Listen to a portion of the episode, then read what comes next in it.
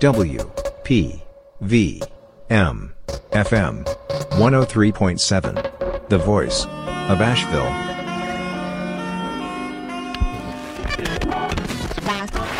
All Hit Radio.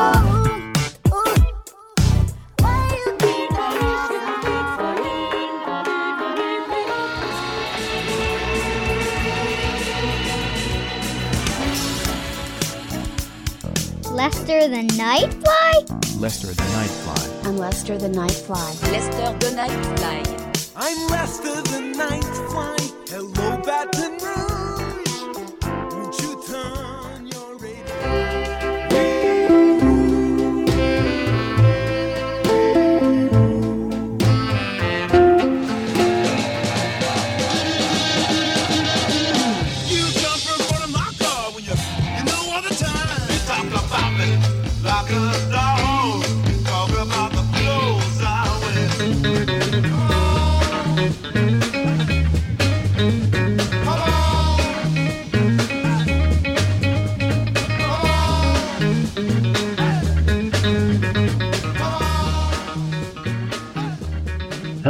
Everyone. This is PJ Ewing. Cork Burrows is with me. You don't call me PJ DJ, do you, Cork? I haven't yet, but I think I'm going to get on it. I think you should get on it, man.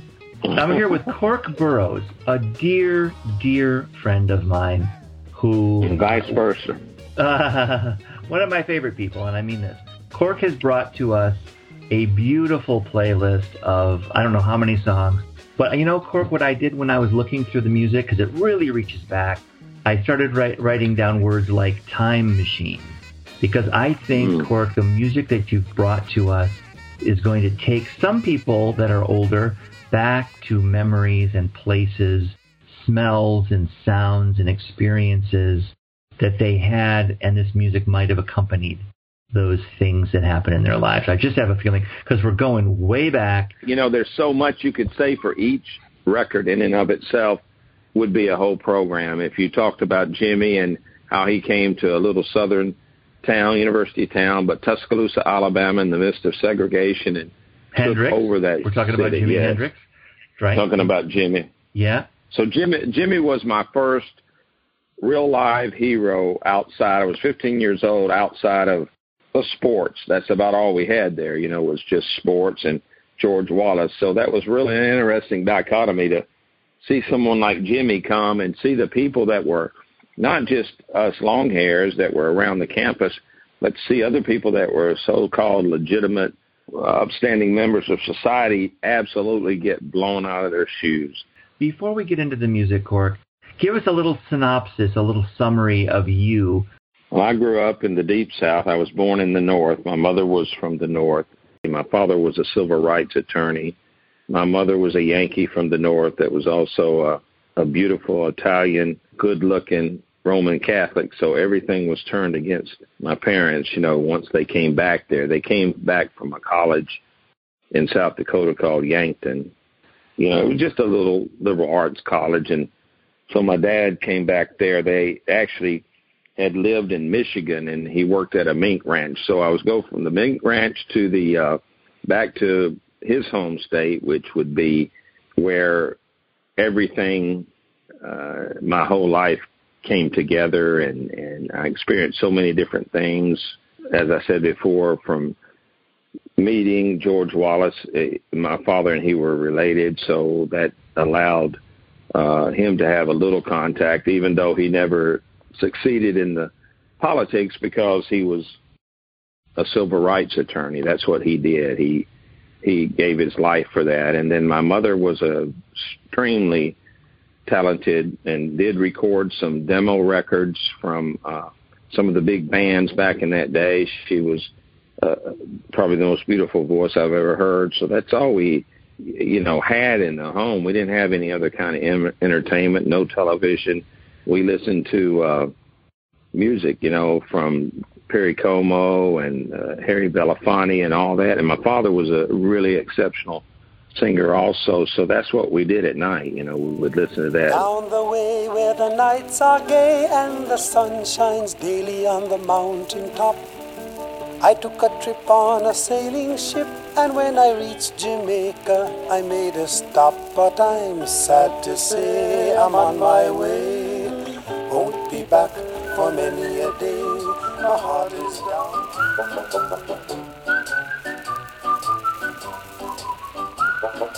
Magic moments when two hearts are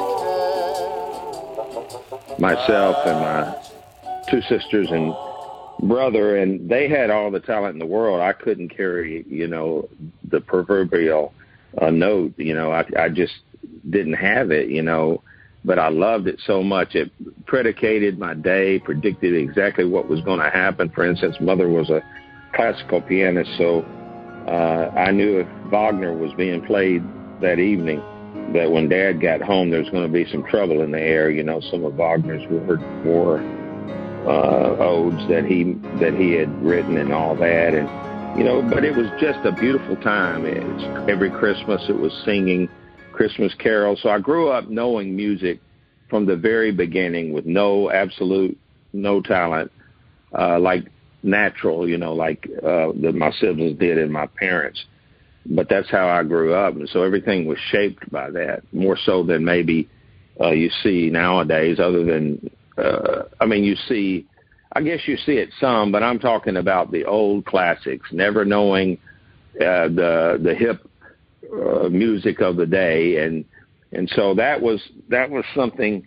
You know, I always thought, well, my parents are open to that, and they'll always love music, but I can't tell you how upset my dad was when I brought uh, tried to get him to get turned on to Jimi Hendrix. And the first little 45 I bought at the record store where you couldn't buy it, you had to go to a, a where the uh, so-called coloreds went to get this. And I'd, I'd heard about James Brown and I wanted to hear it, hear him. And that was the first little 45, first record that I bought. I think it was probably less than a dollar.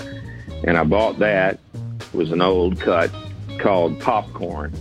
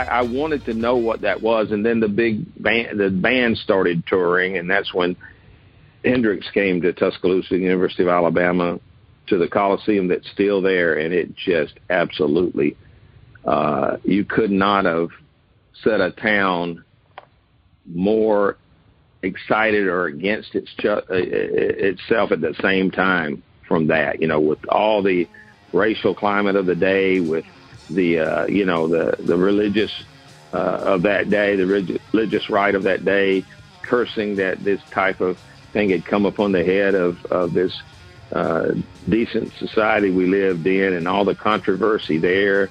Uh, the arrest, the the things that went on, you know, there was a great prejudice against it, but uh, you could see the power of it. It was uh, people. I remember the uh, one of the Oakland A's, their ticket manager lived there in town, uh, in the off season, and uh, I think he was more than just a ticket manager. He was kind of like the uh, secretary. He was the actual secretary of the, back when they were really good, and uh, he came to it, and he he was about as uh, typecast as you could think about in that day and age. Me with my hair down to the middle of my back, and this guy in there with everything, you know, trying to look the part of the corporate uh, go getter, and he was just. Uh, I just remember him because I knew him throughout my childhood, and I said, "Man, look at this guy jumping and dancing! It's just crazy." And uh, you know, there's Hendrix up there with the double Marshalls, the amp stacked, and and just you know doing what he did. And these poor Alabama State troopers and police, they couldn't understand what was going on. Nobody had ever seen anything. Nobody ever seen anything like Hendrix, really, you know, and that I wow. think that I've ever found. Well, let's give our audience, Cork, a little taste of that. Let's listen to the first track from Jimi Hendrix. We've got two tonight on Lester the Nightfly. This is called Stone Free from the record, the album Are You Experienced? A little Jimi Hendrix to put us in the mood.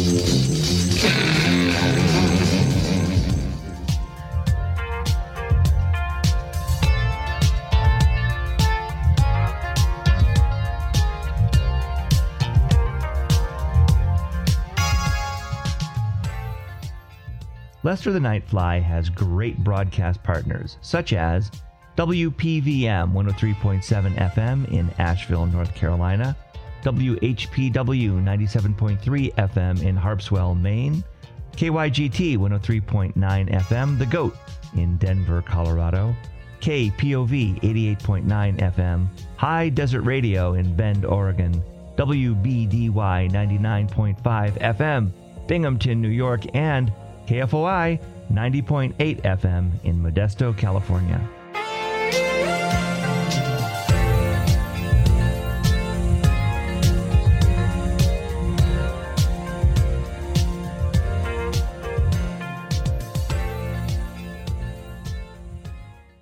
Mr. Cork, you start out our our together, our time together here on Lester the Nightfly with James Brown. And I think of James Brown in his latter years dancing wildly, shout, shouty. I think of the word funk. Uh, I don't think I have a picture of the James Brown that you first came in contact with way back when, because the track that you chose is so not funk. It's just a lovely ballad. Uh, why Mm-hmm. why did you pick "Try Me" and and and tell us a little bit about what this means to you? Well, I picked Try Me because James was another uh, uh, pioneer. Uh, Hendrix was a pioneer. But James was a pi- pioneer because he pushed uh, the business side of music for the uh, uh, for those that had been shut out for many many years, and uh, he he was talented as an arranger, a composer. He he you and I listened to a uh, piece that he's done with Luciano. Uh, Pav- uh, not is it Luciano Yeah, Lu- Pavarotti? Oh yeah. no, no, don't no no not Luciano, Luciano Pavarotti. Oh, that's right. Come Yeah. on, g- g- give me a shot. Try it. Luciani Pavio, Uh, Paviotti. uh, no, okay. Okay. Luciano Luciano Pavarotti. Pavarotti. That was good, man. I love it. Okay. Keep going. Keep going.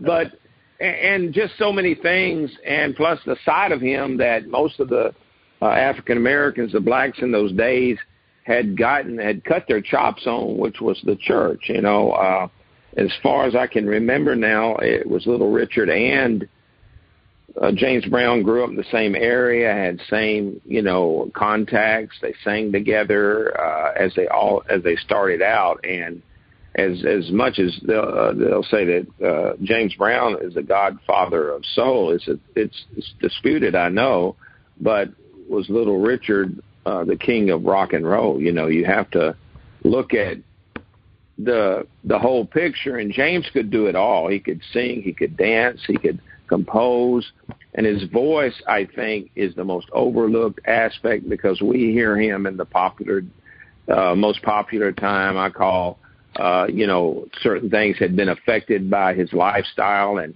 and we don't get that that that ability to uh, massage and the nuance of of singing and his his talent there, his tone and his tune, and someone like Luciano Pavarotti took note of him and did a whole concert with him. So uh, we just tend to, I think music is easy to tend to slot things in, you know, and say, oh, this was this style, this was this style. But when you, I think, especially here, uh, for James, and then even with Jimmy, I mean, he's acknowledged by the greatest guitar players that I've ever seen since that time as the one that uh, they they so called idolize, which a lot of us idolize, from Clapton to uh, Jeff Beck, who happens to be my favorite, and uh, Stevie Ray. E- each and every one, you know, saw something there, and a lot of the great jazz um, musicians, the great guitarists, saw something there, and that's what he would de- he would delve into that. You know, his life was marked uh, by a very short time, but he he was already getting into the types of music which I contend is always uh, almost everywhere that I've ever been. It's been a unifier, and that's what I could see those particular two uh, so far JB and uh, and Jimmy doing is bringing a unification among people. Let's listen to James Brown, Try Me. The recording that we have is from 1958. Time Machine music from Cork Burrows. This is James Brown on Lester the Nightfly. Try me, try me,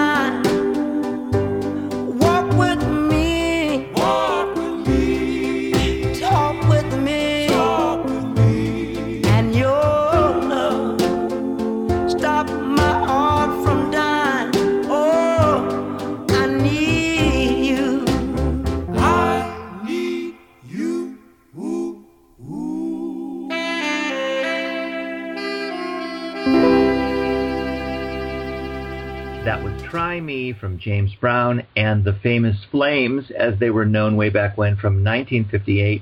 Mr. Cork, why music? What inspires you? Why do you love music the way you do? Well, it was the happiest part of my life, you know, as a young person. Uh, as I mentioned earlier, uh, Wagner would be because there was some kind of uh, battle going on in the house, and that wasn't unusual to hear that played. And then, of course, my mother, being from a foreign country, and and uh, the exposure I had of a lot of Italians and and uh, Irish and, and in my home made me feel like a fish out of water in Alabama. You know, just with the country, and I've also uh, met uh, Earl and Scruggs and all those guys too, because when you go around on the campaign trails with my dad, uh, that's that's who they would have playing. They didn't they didn't bring in Jimmy play when they were running for governor or anything like that. So it it took you out of a world that was small to you. You know, I'm a Yankees fan. The Yankees did their spring spring training down there. Don't blame it on me. Blame it on my environment. And I wanted out, and that was the only way at that particular time and that age time that I could see out.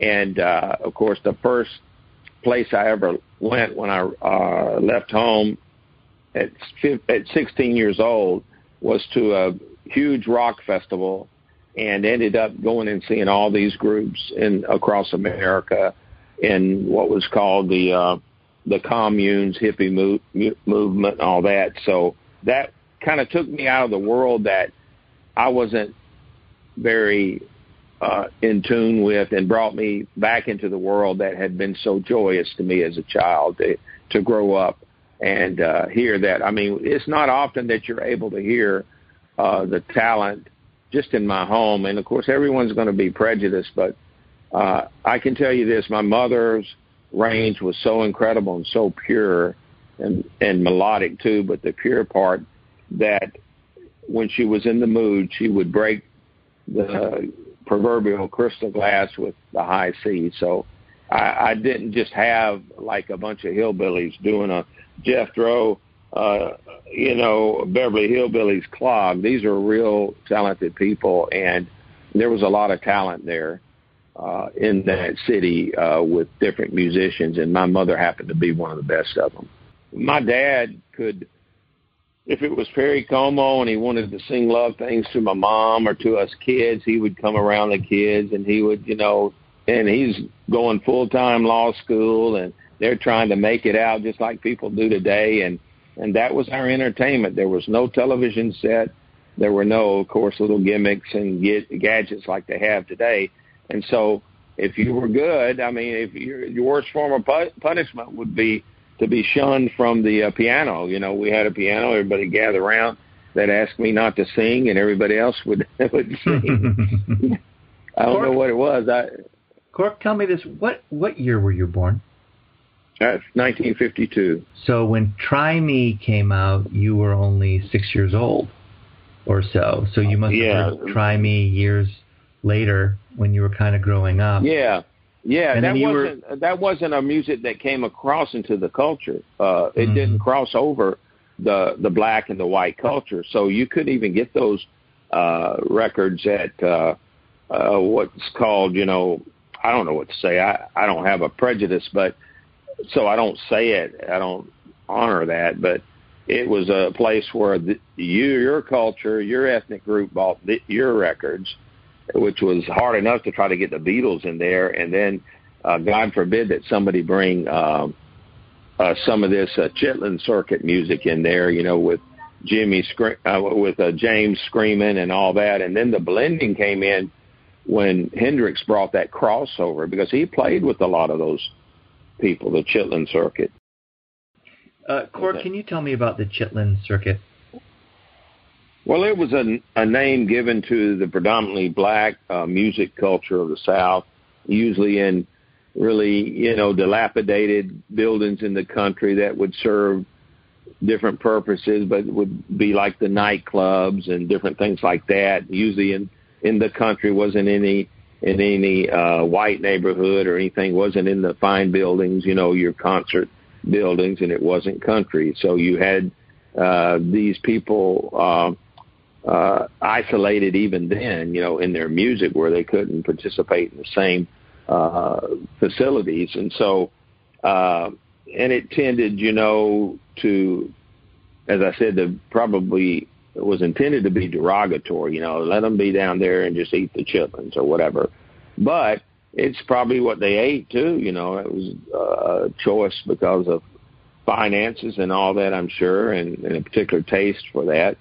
But that's where they would uh that's what part of their income would be that they'd be fed and and whatever little bit of money usually owned by some you know shyster type promoter. And and that's where they would play and so those uh a lot of those players never really got across until the later years and some of the bigger uh acts like little richard or or james brown and the Allman Brothers were very instrumental in bringing together uh, the culture of the black and the white music together down in Muscle Shoals. That's a very well known. I, I wouldn't be shedding any of my own light on it, but and that began to break the racial barrier in the South. So it just was something. It was a tide that could not. We got the Alabama Crimson Tide, and that's unstoppable. But this tide was unstoppable once it started. Once these uh, music types begin to cross over, not only did you get the camaraderie that music brings, like it would bring even in my house of a of a really, you know, uh, of a childhood that was at times very difficult, but you'd also get it in among uh, cultures, and then you would get the crossovers and the blends of the musical types, the genre, and and then you'd get the horns in there. Then you started getting the mix, the the electric guitar, the push pushing the image, the surreal, you know, uh, the the use of voice in ways that that certain cultures had never thought about using their voices. And a lot of that was church affected from the gospel uh, churches, the black churches, and then a lot of the music that you saw that was a more defined music was from, uh, you know, bands that were uh, like Texas swing and and all those kinds of things. Maybe we don't realize how far it reached over, but uh, it was more than just improvisation. It was like let's play this the way that we see that it's to play, and those two blends began to bring about probably the best era in all time that I've ever really seen. You had jazz, you had all those different things, but they were usually at the same at at one time. Then this came and and all this kind of stuff. But uh, here, all of a sudden, you had these blends of music that were coming along, and it it just couldn't be defined. And you started opening up uh, to where I just think that everybody finally felt a place to be able to have their solace in life, which I think is what music and their contemplations in life, because they were hearing what they wanted to hear instead of everybody hearing the same thing, which sadly is really what uh, we're starting to hear today. That's my only political commentary, but it's just, it's just, I, I can't, you know, I, so that's why I go back in time. I go back to things that you can hear today that, that will make you move just like you did in that day, not just moving or think like you did in that day. You know, not just put the music in there. Let's just be musical people. No, let's be a thinking people. Let's be a people that can see life beyond just our little world. And that's what music did for me. It took me out of the world, the little world of just being raised and being in a society that had pretty much been that way forever, and it brought the other parts of our country in and opened up things for uh, us young people that maybe we had never known as far as what choices we can make and what we could do with our own lives. I am um, uh, dumbstruck by what you're telling me. I uh, I approached this playlist from aren't these curious selections. Uh, I don't know James Brown. I've never listened to Hendrix other than in the car pool to co- to high school, you know, back in Michigan. And you were telling me a story that you lived through that I have read about and studied and heard about, but never heard the way you're describing it right now. Uh, it is and, a, it truly, Corker. This is this is. Uh, I mean, I thought we were introducing stone free or crosstown traffic from Jimi Hendrix, but to be honest, these are representative of a whole movement of cross pollination, of opening up of society, of yes. hearing music that you want to hear and not being stuck in a box of white or black. And I, I don't know what was wrong. I didn't understand where we were headed. This is really, really interesting, really wonderful to hear from someone who's lived through it. You're you're a little bit older than me, so you've got experiences I just didn't didn't didn't have, I guess. Now, I didn't pay to come on this show to be insulted, but I got to tell you this.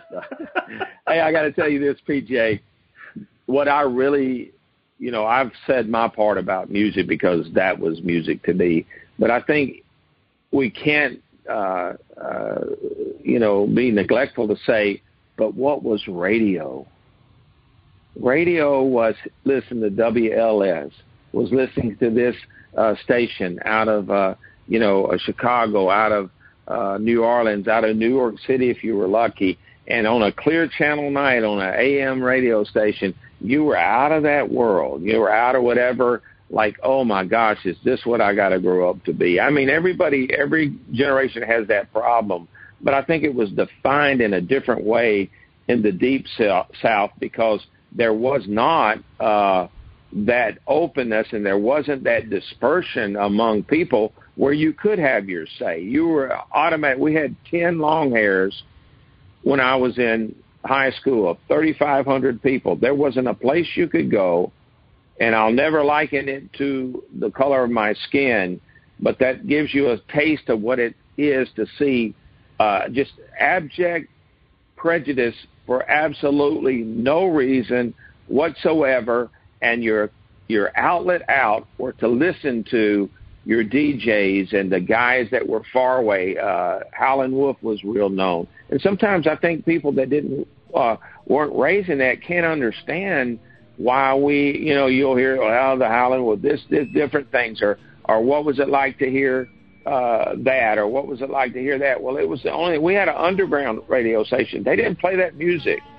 It was so if it was considered like a, a political threat or a moralistic threat, they didn't play that music on any radio station. We, the University of Alabama, in my particular case, and it wasn't just uh, isolated to me. They had their own underground radio station. That's how that stuff had to be played. It was not exactly, uh, you know, there was life and death in in that culture movement, and that's to this day. If you want to get my dander up, ask me about the plastics because you come and smoke our pot, you come and and dance our dances, you come and chase our women, but you don't come in there and fight for us in the trenches. And I know this is really radical, and some of my my uh, present uh, uh, gracious uh, Christian uh, pacifist friends might get a little bit put aside by that, but I understand that because that's a human nature, and when you're when you face it even to that point where uh, you're not allowed, and if you make that type of relationship, you're ostracized just for music. It's just music, you know. Like Allen Iverson said, it was just practice. There was no need to to, to screw your whole team up over something that you made an issue. I know that might not seem like it relates to some, but those that know me know that that's the way my mind goes. And so uh, it took it, it was difficult. It was everything like that was difficult. Uh, insults and uh, riots and attacks and and painful things done uh, because basically this is the what they wanted you to hear, and that's probably what scares me of anything in life that scares me as far as the politics of the present day. And I, I don't take sides is to say because there's no sides when it comes to power. Power wants power. Corrupt power always wants it, and you cannot tell me that everybody is absolved of that on any level in anything. And so music gave us a chance uh, to hear music. You know, by the time they got to Woodstock, they were half a, a, a million strong. There's something about that for people. And uh, and then of course I, I said mentioned the radio. You know, there's something about uh, the free will of something like a Lester and the Nightfly. Why? Well, it brings you back to where you were when you had a, a time when you weren't just subject to some kind of let's just look at the screen, look at the screen, let's just walk with nobody in mind. These things were done together. We huddled around that and listened to it. And hmm. uh, I'm sure you did as you grew up, PJ. You know these type of things. Uh, they had soul in them, and they had personal relationships in them, and that's something that that I I really like about your show. By the way. Oh, thank you, Cork. I, I yes, music did affect me, and yes, it was in a bit of an escape, and yet it yes, it opened up my mind and my imagination. But uh, from a white suburban Michigan perspective, isolated, uh, racially um, narrow, not like your experience. And I was born in 65. You've got, you know, a few years on yeah. me, 13 years on me. And those are yeah. pretty important 13 years. The things that happened that you experienced, that you watched, were much more, uh, the, the opening was happening prior to my awareness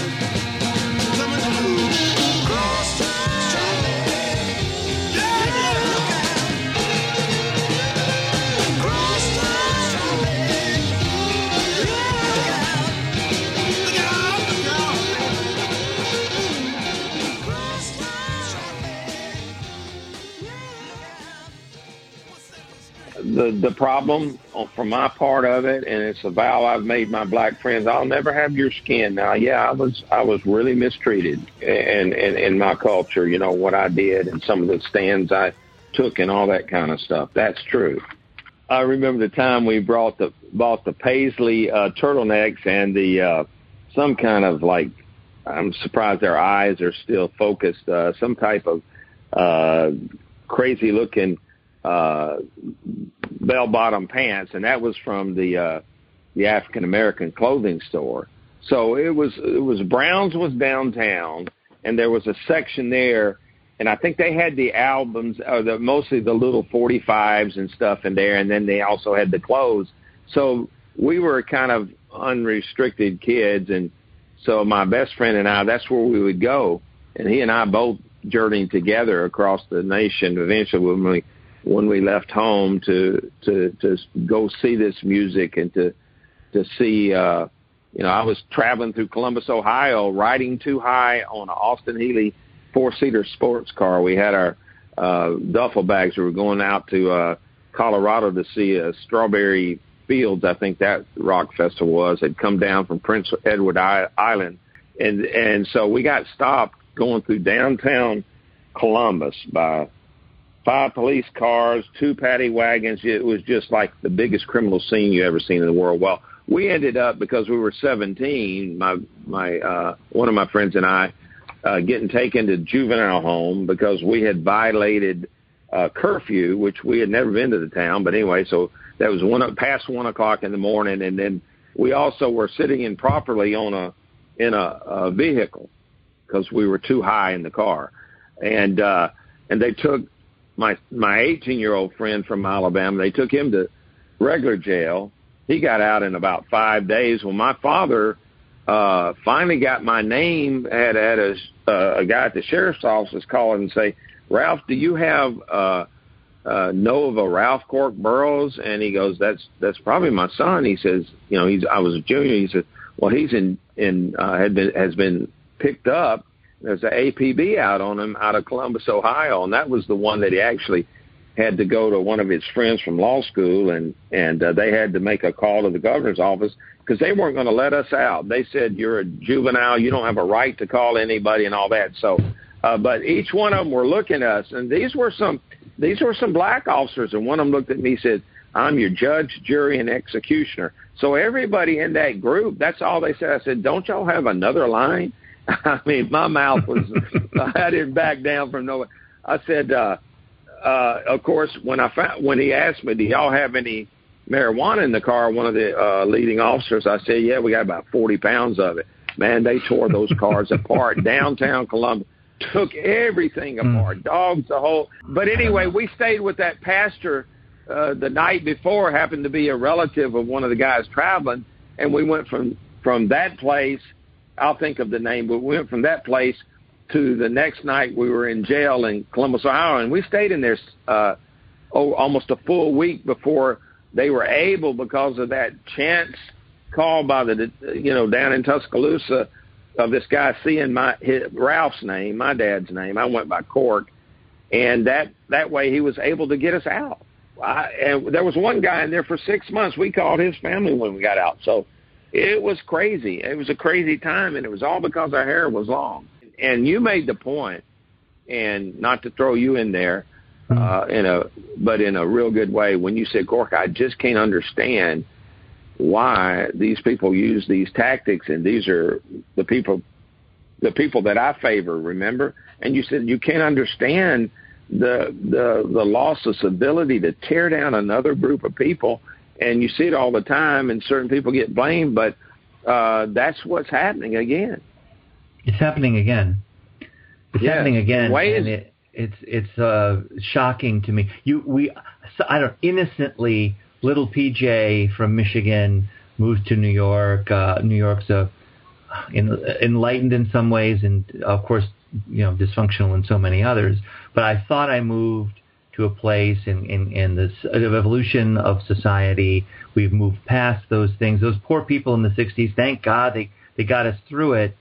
And, you know, it's one step forward, two steps back. Here we are, 2021, facing, you know, a crisis of policing of race in the country. Uh, the, the lines have been hardened, you know, even after all of this time and all of that wonderful work in progress.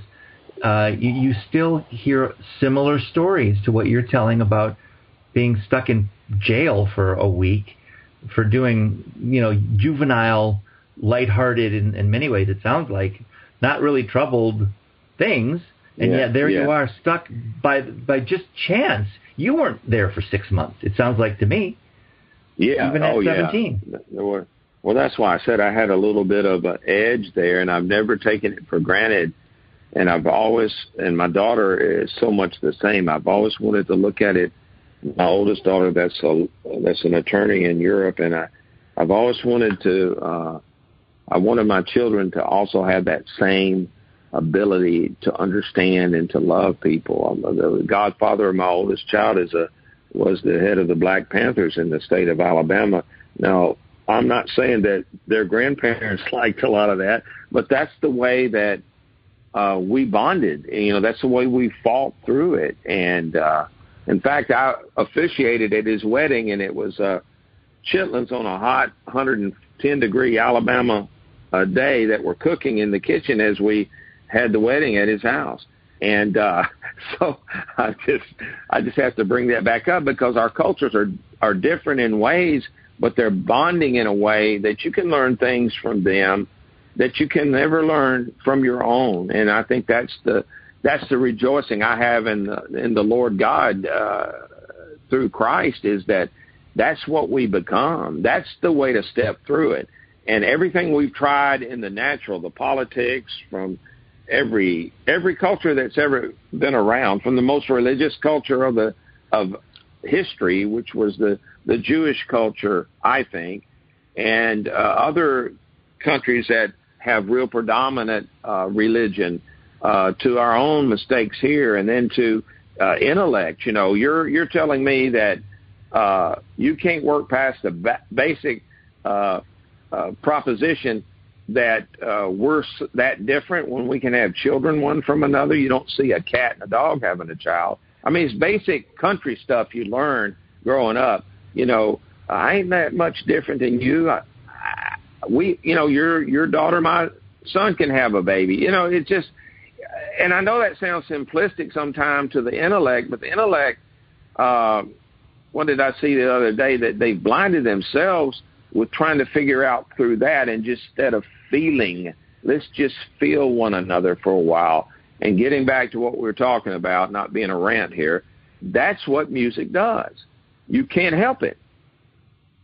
You know, unless you're just, um, you know, what is it? Uh, have no uh, emotion or empathy whatsoever. You can, you have, you have. There's a, a, there's a song by James Brown on his album called Gold, and it's called Night Train. If you can't, if you're a coma, uh, you know, a comatose patient, you're going to have to move under that song when those horns start in. You can't help yourself. Atlanta, Georgia.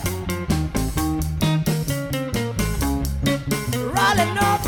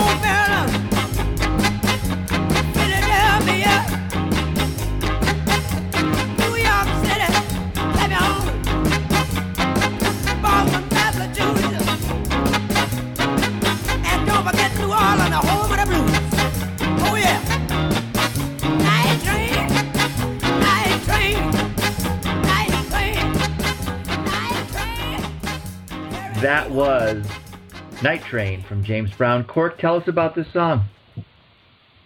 Well, that one I've just come in recently. I was not a big James Brown uh, uh, instrumental guy, but the more I listen to him as the years go by, and and those that horn section is probably the best horn section I've ever heard, and their rhythm section, and they've been acknowledged for that. That's nothing new for me saying it, but it just the way that he just calls out all the the stops of the train across America, Boston, Massachusetts, New York City, and calls out these these cities that uh, was a mode of travel back then for bands, for uh, different people, and uh, much more so than now. And uh, I think it really kind of lends to what this radio program by uh, PJ the DJ and Lester, it just causes his program to really. He interviews people from all over the United States. His mom, you know, he goes to these different places, and you feel like once again the uh, that it's crystallized what the radio was about. It was a means of identification to unite people. Uh, w- we listened to uh, uh, Cassius Clay at the time when the uh, uh, over Joe Louis in a all white neighborhood back in the day over the radio. People were standing outside the window. There were no other ways to to find this. This is how much it captivated and how it reached people. You know, my you know that generation is not that far removed, and then we were getting the edges of it. And our edges came through what could be done with music. And so I like this song by James because he touches on the cities of America as one seeing it from someone that constantly journeyed it. He was the hardest working man in show business and he did this for many years and uh and that's what you get off this one song and the music and the blend of it. I don't know that anyone had ever heard uh that group, the Funk Ma- Masters the way I mean they had a different name but them get together and be able to move people in the rhythm, especially of music, the way that uh, James Brown and his group did. Cork, I had no idea where we were going to head with this show. Uh, you've surprised me in the best way possible. This has been uh, beautiful, eye opening, uh, inspiring. I am so delighted that you have been a guest on this show. This was supposed to be a very different show. It was going to be a review of music from Cork's brain, Cork's memories. It's turned into a deep dive into culture and into a very incendiary time in our nation's history.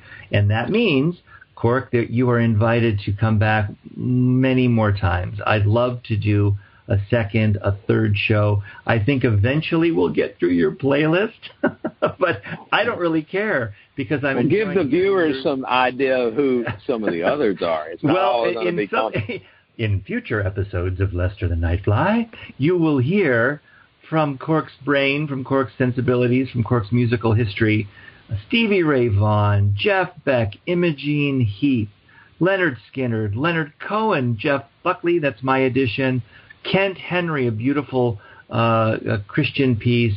Uh, we're going to hear from Steve Winwood, Blind Faith, Eric Clapton, B.B. King. Gosh, there was a lot planned for this show. We didn't get to much of it, but it was just beautiful what we did accomplish, Cork, and I'm just very grateful that you were here. Thanks for the questions. You really, really good questions too. Well, And, uh, fine, fine, but you know what? You just grabbed this show and ran with it. Bless you. In the Yeah, least bless you. patronizing way I could be. I mean, I don't mean to. Yeah, I mean, I understand. you. I mean, bless I- you. yeah. Bless you. It's been well, I, beautiful. uh, I appreciate the format, and it's been great. And uh, we got some music in, uh, right? We heard a little bit. yeah, yeah, we did. We did good. We did good. It's it's been a great conversation. Thanks for being here. Thanks for being my Okay. guest, my friend. All right, boss. You have been listening to Lester the Nightfly, okay? You, ha- You have- you have No, been, okay. One, two, three. you have been listening to Lester the Nightfly. Which By, PS is the worst radio show in the history of the world. by the way. はははは